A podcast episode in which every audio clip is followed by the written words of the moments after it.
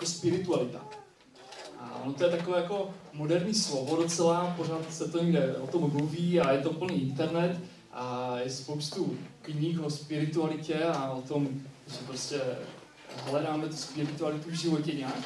A často, eh, často když eh, se, se mluví o spiritualitě nebo píše o spiritualitě, tak se eh, o tom mluví ve smyslu, že hledáme něco v sobě, hledáme nějakou svou vnitřní energii nebo nějakou rovnováhu, nějaký balans v životě, a něco, co nám jako zkvalitní život. A to je velmi častý pohled na, na spiritualitu. A nicméně, a nicméně se samozřejmě tento, ty, ty čtyři neděle budeme dívat na spirituality, spiritualitu z křesťanského pohledu a z pohledu toho, co, co o spiritualitě eh, píše Bible. A křesťanství, a nejenom křesťanství, spousta dalších náboženství vnímá spiritualitu uh, úplně jiným způsobem. Spiritualita uh, v křesťanství podle Bible není něco, co hledáme v sobě, ale je to něco, co hledáme mimo nás. Co, co není v nás, co je mimo nás. A Bible uh, to popisuje jako Boha. Bible popisuje uh, konkrétního Boha, který, který je mimo nás.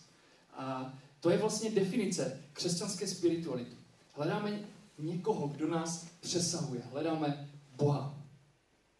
Bible, Bible nabízí eh, tuhle odpověď na, eh, na, to, na, na to, co hledáme, co, co je cílem té spirituality. A eh, čas, často v křesťanství operujeme s takovým pojmem jako duchovní život a, a aspoň v tomhle kázání to budu tak jako zaměňovat, spiritualita a duchovní život. Přijde mi, že mluvíme o, tom samém. A budu, budu dneska hodně mluvit z jedné biblické knihy, která je v Novém zákoně, je to list Židům a protože list Židům hodně mluví o, o spiritualitě, a bude, zaměříme se hodně na 11. kapitolu a přečtu teďka, teďka jeden verš té 11. kapitoly, kde, kde ten autor toho listu Židům, nevíme, nevíme, kdo to byl, ten autor úplně, ale, ale psal tam docela moudré věci, a tak to je v Biblii ten list jeho. A tam, on tam píše, kdo přichází k Bohu, musí věřit, že Bůh je a že odměňuje ty, kdo jej hledají. A to je taková docela moudrá věc.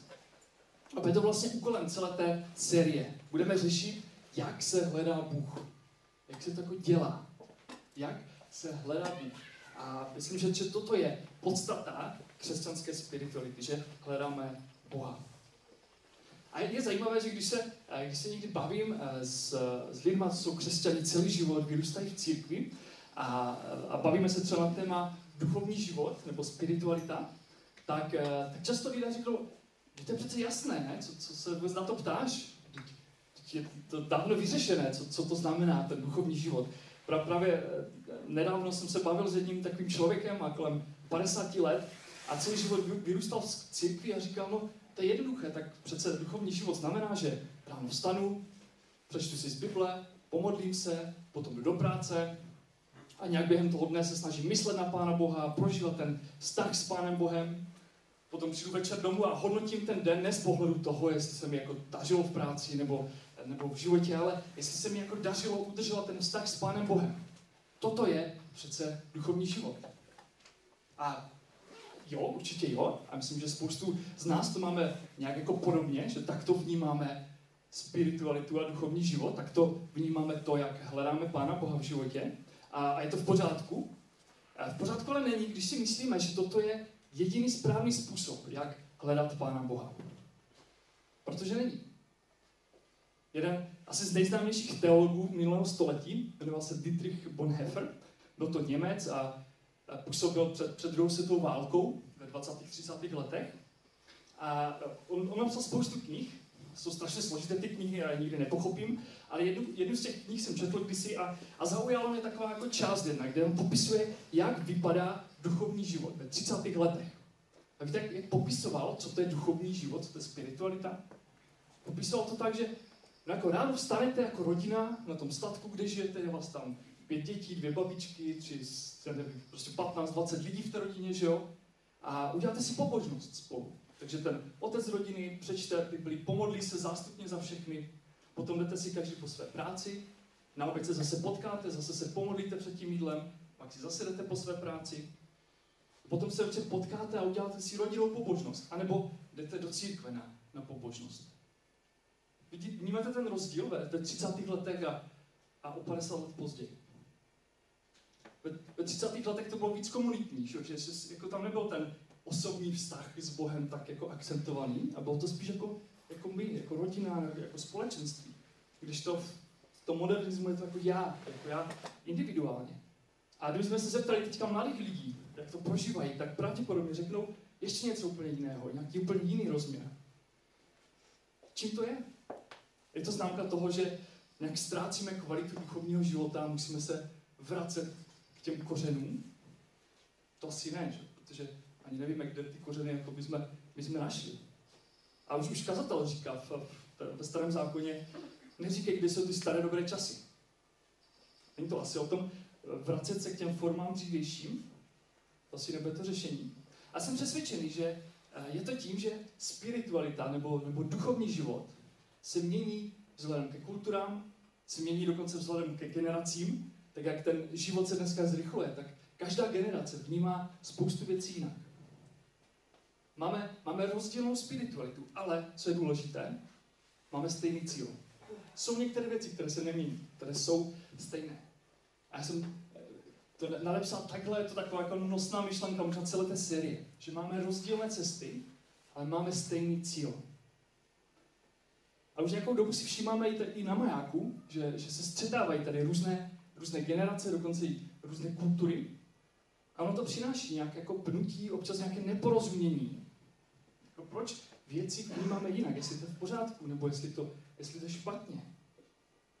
A, a proto jsme, jsme chtěli začít mluvit o, o, o téhle, téhle věci, že, že máme každý trochu rozdílnou spiritualitu a je to naprosto v pořádku, protože máme stejný cíl. Není v pořádku, pokud bychom neměli stejný cíl.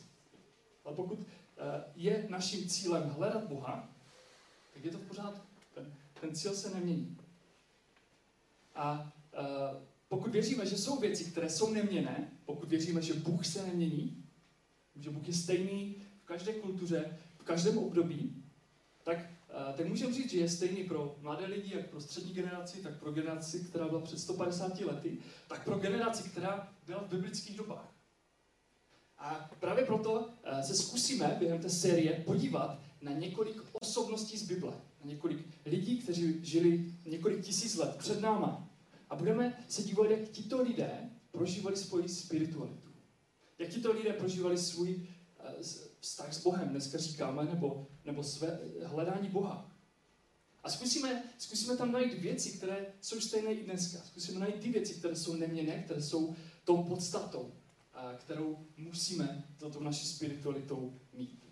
A dneska začneme jednou asi z nejvýraznějších osobností Bible. Je to člověk, který se jmenoval Abraham, nebo Abram napřed. A pokud znáte trochu Bibli, určitě, jste, určitě víte, kdo to byl. Byl to jeden z nejvýraznějších starozákonních postav.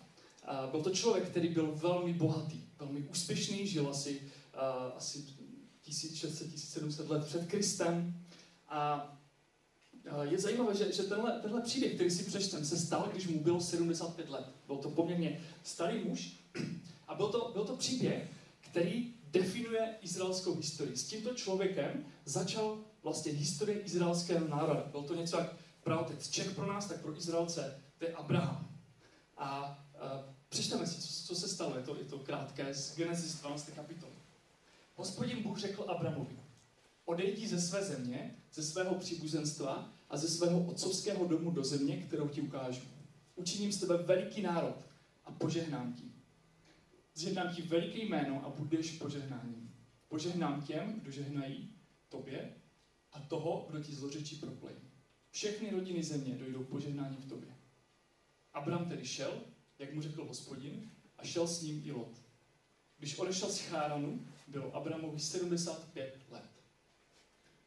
Toto je asi jeden z nejdůležitějších momentů izraelské historie. A je hrozně zajímavé, jak ten autor té knihy Genesis to popisuje. To popisuje na tři věty. Je to hrozně krátký, velmi takový stručný kusí příběh, který popisuje strašně důležitou a, a vlastně komplexní věc.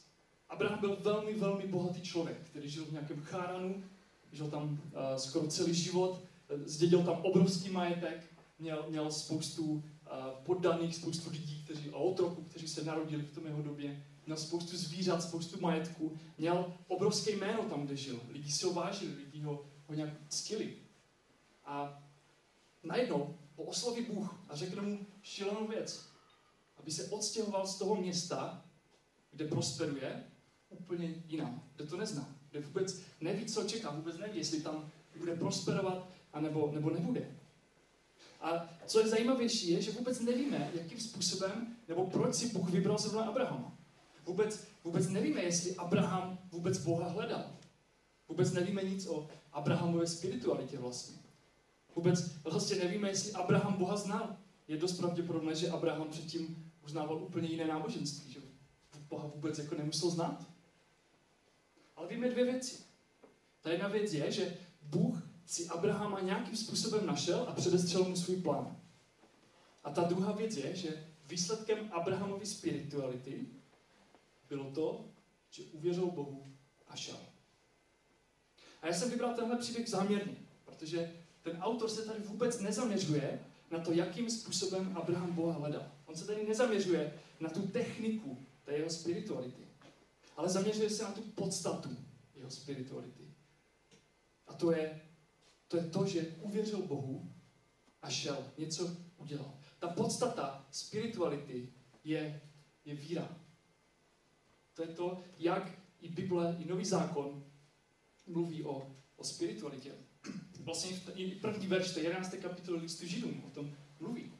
Že víra je podstata věcí, v něž doufáme, důkaz skutečností, jež nevidíme. Když se řekne spiritualita nebo duchovní život, tak, tak my si dneska, já, jako první myšlenka, co mě napadne, jako jsou, jsou spíš nějaké takové věci, že, jo? jako, že si čtu Bibli, modlím se, jsem na nějaké skupince nebo, nebo na večery choval. Tak takhle si představujeme často, když se řekne spiritualita nebo duchovní život. Je toto, je toto víra? Jsou tyto věci víra? Nejsou, že? To jsou, tak říkáme tomu, duchovní disciplíny, to jsou důležité věci, které nám pomáhají posilovat víru. Ale nejsou cílem víry sami o sobě.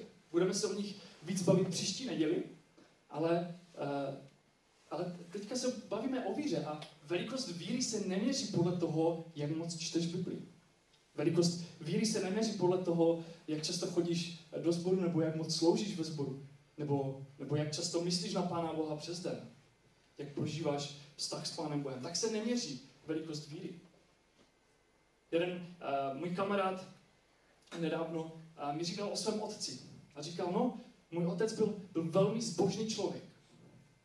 On sloužil v církvi, byl aktivní tam, a pořád nás nutil chodit do kostela každou neděli, nutil nás modlit se před jídlem. Všechny tyhle, tyhle věci ten můj otec dělal. Byl velmi zbožný. Znamená to, že když někdo dělá takové věci, je zbožný?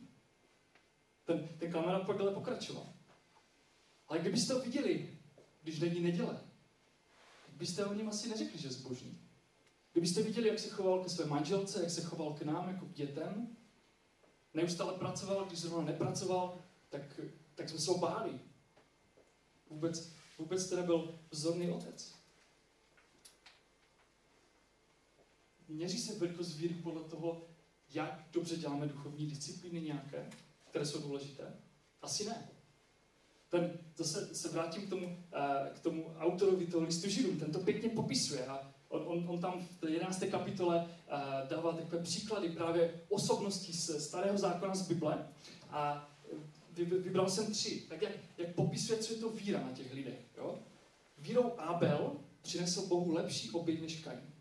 Vírou Noé, varován o tom, co ještě nebylo vidět, v boží bázni postavil archu, v níž se zachránila jeho rodina. Vírou Abraham poslechl boží volání a vyšel na místo, jež měl dědičně získat, přestože nevěděl, kam jde, vydal se na cestu. Cílem víry je následovat Boha. Cílem víry je jít za Bohem, kterého nevidíme.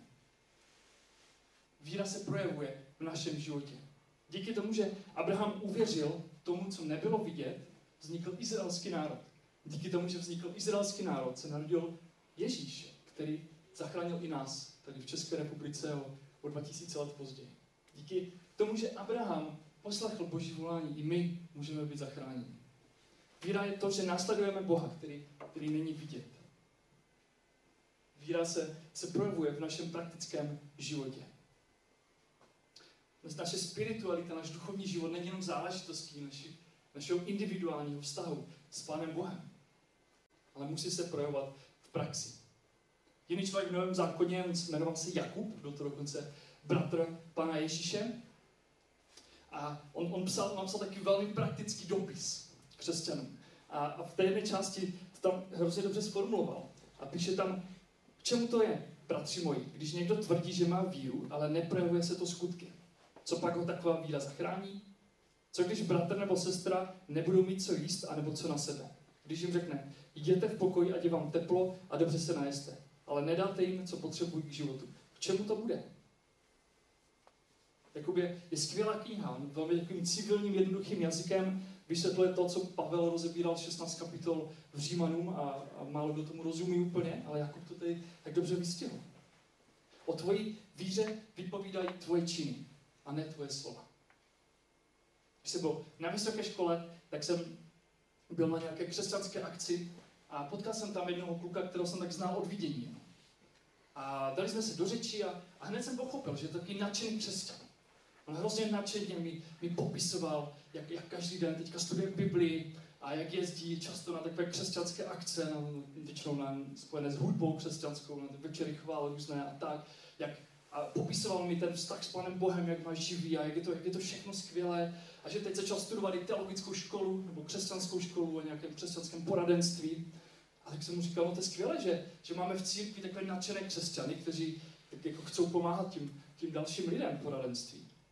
On, on tak jako říkal, no, to je ten problém právě. Že v té církvi nejsou ti nadšení křesťané. A to je taky důvod, proč v té církvi už nejsem teďka. Už jako, je to tam jako nic nedává. Tam je to pořád, se tam mluví o nějaké služby ostatním, ale to přece není o tom, ne? Je to, je to o tom mít vztah s Pánem Bohem. Právě, že ne. Právě, že přesně o tom to úplně není. Nejde o tom mít nějaký mystický vztah s Pánem Bohem, který popisujeme krásnými slovy. Jde o to svoji víru popisovat praktickým způsobem života. Měl jsem v tu dobu ještě jiného, jiného kamaráda, který, který byl podobně starý jako já. A, a někdy, když mu bylo 23, 24, tak se odstěhoval na Ukrajinu. A on ne, nebyl křesťan do té doby a na Ukrajině a, poznal Ježíše a stal se z něho křesťan. A v té době taky začala válka na východní Ukrajině. A on udělal to, že, že se prostě odstěhoval na tu východní Ukrajinu a začal pomáhat těm lidem, protože nějak, nějak pochopil, že to je jeho úkol, že neměl rodinu, neměl závazky, tak si to může dovolit a jel na východní Ukrajinu pomáhat lidem. A dělal skvělou práci, a potom zjistil, že, že se ta práce rozrůstá, že potřebuje nějaké zdroje, finance, tak začal dělat přednášky v České republice, tak jsem se s nimi potkal, tak jsem s ním organizoval několik přednášek tady na Vsetíně a bylo hrozně vtipné ty, ty jeho první přednášky. Protože on jako, jak nebyl křesťan celý život, a, a obrátil se vlastně na Ukrajině, stal se křesťanem na Ukrajině, tak vůbec neznal ty české slova, které my používáme jako v tom křesťanství. On nikdy nečetl podle mě Bibli v češtině tam, že prostě znal jenom ty ukrajinské slova. A tak když po, popisoval tu svoji službu, tu svoji práci, tak on to popisoval takovým jako sekulárním jazykem, takovým normálním. A nás to trošku mátlo, tak jako, nic takového duchovního tam neříká, ale on popisoval to, že pomáhá lidem. A zatím bylo vidět, že pomáhá lidem, protože věří Bohu. Nejde o tom, jak, jak mluvíme, ale jde o to, co, co děláme. Abraham udělal šílené rozhodnutí. Opustil zemi, kde žil, kde prosperoval a šel. Vydal se do nejistoty. Nevěděl, co ho čeká. Ale šel, protože věřil Bohu, který nejde vidět. Dokázali bychom takhle popsat svoji víru. Dokázali bychom říct, že, že jdeme za Bohem, který nejde vidět. Je to to, co definuje naši spiritualitu, co definuje náš duchovní život. Jsou tvoje životní rozhodnutí a životní hodnoty určované vírou, která nejde vidět, nebo raději jistotou, kterou máš před očima. Víra je o tom, že reagujeme životem na boží povolání, že se, že se vědomě rozhodujeme nastavit věci jinak. Víra je o tom, že si upravíme úvazek v práci, aby jsme se mohli věnovat víc rodině, víc církvi, víc lidem. Víra je o tom, že, že někdy odmítneme lukrativní nabídku práce nebo, nebo nějakého biznisu, aby jsme mohli, uh, mohli třeba více být s lidma. To je víra. Víra je to, že si nastavíme trvalý příkaz bance, aby na začátku měsíce, když nám přijde výplata, se 10% strhlo a, a šlo to třeba do církve. To je, to je víra. Víra je to, když vidím některé mladé lidi, kteří se rozhodli místo toho, aby budovali kariéru, tak, tak jdou do církve a dají třeba úvazek do církve. A já si toho moc vážím a jsem nadšený, že vidím mladé lidi na majáku, kteří se takhle rozhodují. V networku máme mladé lidi, kteří mají obrovský potenciál, můžou dělat všechno, co si vzpomenou. Ale vybrali si, že chcou pracovat v církvi. To je obrovská víra. Víra je to, když, když rodiče učí svoje děti, že je normální sloužit ostatním lidem. Že život není o tom urvat co nejvíc pro sebe, ale že život je o tom být tady pro ostatní lidi. I když ta kultura, ta společnost kolem nás vyznává úplně přesný opak. To je víra. Víra je, když homosexuálně orientovaný kluk nebo holka se rozhodne, že bude žít celý život v celibatu. To je obrovská víra. To je obrovská praktická víra. Víra je něco, co nejde našima očima ani naším rozumem zachytit a vidět. Je to, je to projev důvěry v Boha, který je větší, než dokážeme pochopit a který nám taky dokáže nebo nabízí víc, než dokážeme pochopit. Který nám nabízí jaké nebeské království, které vůbec si ne, neumíme ani představit. Nabízí nám věčný život. Odráží tvůj život tuto víru, tuto živou víru. Odráží tvoje kariérní rozhodnutí, tvoje pracovní rozhodnutí, tuhle víru. Odráží tvoje rozhodnutí, jak nakládáš s penězi a s časem, tuhle víru. Tuhle víru v lepší vlast, tuhle víru Boží království, které už je, už je tady a teď s náma. Ale, ale nejde úplně vidět, nejde úplně zachytit naším rozumem. Toto je spiritualita, o které mluví Bible. A je to jedna část té otázky. A ta, ta druhá část té otázky, které bych se chviličku chtěl ještě věnovat, a už, už budeme končit, je, jestli umíme přijmout, že každý z nás tuto živou víru získává nebo buduje jiným procesem. Každý z nás tuto, tuto víru bude jiným, jinou technikou spirituality nebo jiným způsobem. Měli jsme nedávno takovou diskuzi napínuté, takové vzdělávání pro, pro vedoucí. A byla to diskuze, která eh, byla o tom, jak čteme Bibli. A bylo to strašně zajímavé, protože máme tam 10 nebo 11 studentů a zhruba polovina jsou lidé 40 plus a druhá polovina zase mladší lidé. A, a bylo zajímavé, že, že ti lidé 40 plus řekli v podstatě všichni tak jako stejně, že no, Bible se čte tak, že každý den sedneme v nějaký čas a čteme si Bibli. A čteme ji systematicky, nějak po pořadě, ale prostě je, je, je důležité ten návyk, ta pravidelnost, ten systém v tom mít. Ale když to, ten všichni ti mladší lidé říkali, no, my to tak neděláme. My jako takhle nečteme Bibli. A já, já takhle taky nečtu Bibli. Já nečtu Bibli každý den systematicky. Čteme, uh, čteme někdy Bibli, ale čteme hodně různé komentáře, posloucháme různé podcasty, uh, posloucháme různé kázání, které vysvětlují Bibli, studujeme Bibli spíš spolu, na nějakých skupinkách, než, než sami. A je to, je to jiné. Znamená to, že to je špatně? Ve 30. letech tak četli Bibli více spolu. Spolu v rodině, než, než sami. V 16. století Bibli nečetli vůbec, protože žádnou neměli. A četli, četli v církvi, kde byla jediná Bible v celém městě třeba. Nejde o to, jak čteme Bibli.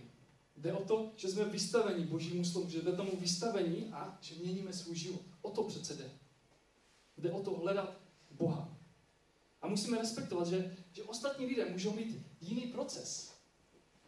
Musíme respektovat, že každý máme jiný způsob, jakým hledáme Boha, jakým uvádíme tu víru v život. A nevíme, jak, jak Abraham došel k setkání s Bohem. Vůbec, ne, vůbec tam nikdo nepopisuje tu jeho spiritualitu. Ale víme, co udělal, víme, co bylo výsledkem. Že poslechl a že šel. Takže ta otázka praktická je, jestli, jestli jsi schopný respektovat, že ostatní můžou mít trochu jiný způsob. A to byl jeden z příkladů, jak čteme Bibli. Myslím, že bychom našli mnohem více věcí, které, které jsou jinak mezi eh, třeba tou mladší generací a tou starší generací. A příště, příště v tom budeme budem pokračovat, ale dneska se zastavíme tady to, že každý můžeme mít jiný způsob, jak uvádíme tu naši víru, uh, víru v život. Mám několik otázek na závěr. Ta první otázka je, jestli odráží tvůj život uh, víru v Boha. A těžší otázka, jak? Jak odráží tvůj život uh, víru v Boha? A které oblasti máš strach svěřit Bohu? Někdy to tak je, že, že některé oblasti se bojíme svěřit Bohu. Přece kdyby Bůh to chtěl udělat jako jinak, než si přejeme že v životě. Co kdyby Bůh měl jiný plán pro můj život, než mám já pro svůj život. A asi to tak je většinou. Ta druhá otázka je, jestli jsi schopný respektovat, že každý máme jiný proces, jakým uvádíme víru v život. Každý, každý z nás ten duchovní život, tu spiritualitu vnímá jiným způsobem. A, a je to v pořádku, pokud máme stejný cíl, pokud hledáme Boha. On to taky tam nemusí nikdy být, a to je špatně samozřejmě. Ale pokud to slouží k tomu, že měníme náš život, tak, tak je to úplně v pořádku. A poslední věc, které věci ti pomáhají udržovat živou víru. Tam už trošku možná naražím na, na to, co bude příští týden, ale zkus se nad tím zamyslet, jaké věci tobě pomáhají udržovat živou víru, jakým způsobem čteš Bibli, co je to, co ti, co ti pomáhá uh, být vystavený uh, Božímu slovu. Teďka možná jste postřehli někteří z vás uh, v Olomouci, Bedřich a, a několik dalších lidí dělají každých asi 14 dní nebo 3 týdny takový e-mail, eh, kde posílají různé křesťanské zdroje. Jsou tam, jsou tam perfektní věci, jednak, jednak biblické zdroje, jednak nějaké knihy a podcasty a články, český, některé, některé anglické zdroje, jmenuje se to EDA, jako edukativní e-mail. Tak možná na to přišlo, pokud ne, tak, tak určitě třeba napište mě nebo Bedřichovi. Eh, jsou tam parádní zdroje, které nám pomáhají eh, číst Bibli. A a myslím si, že to, že to stojí, stojí za to tyhle ty věci hledat.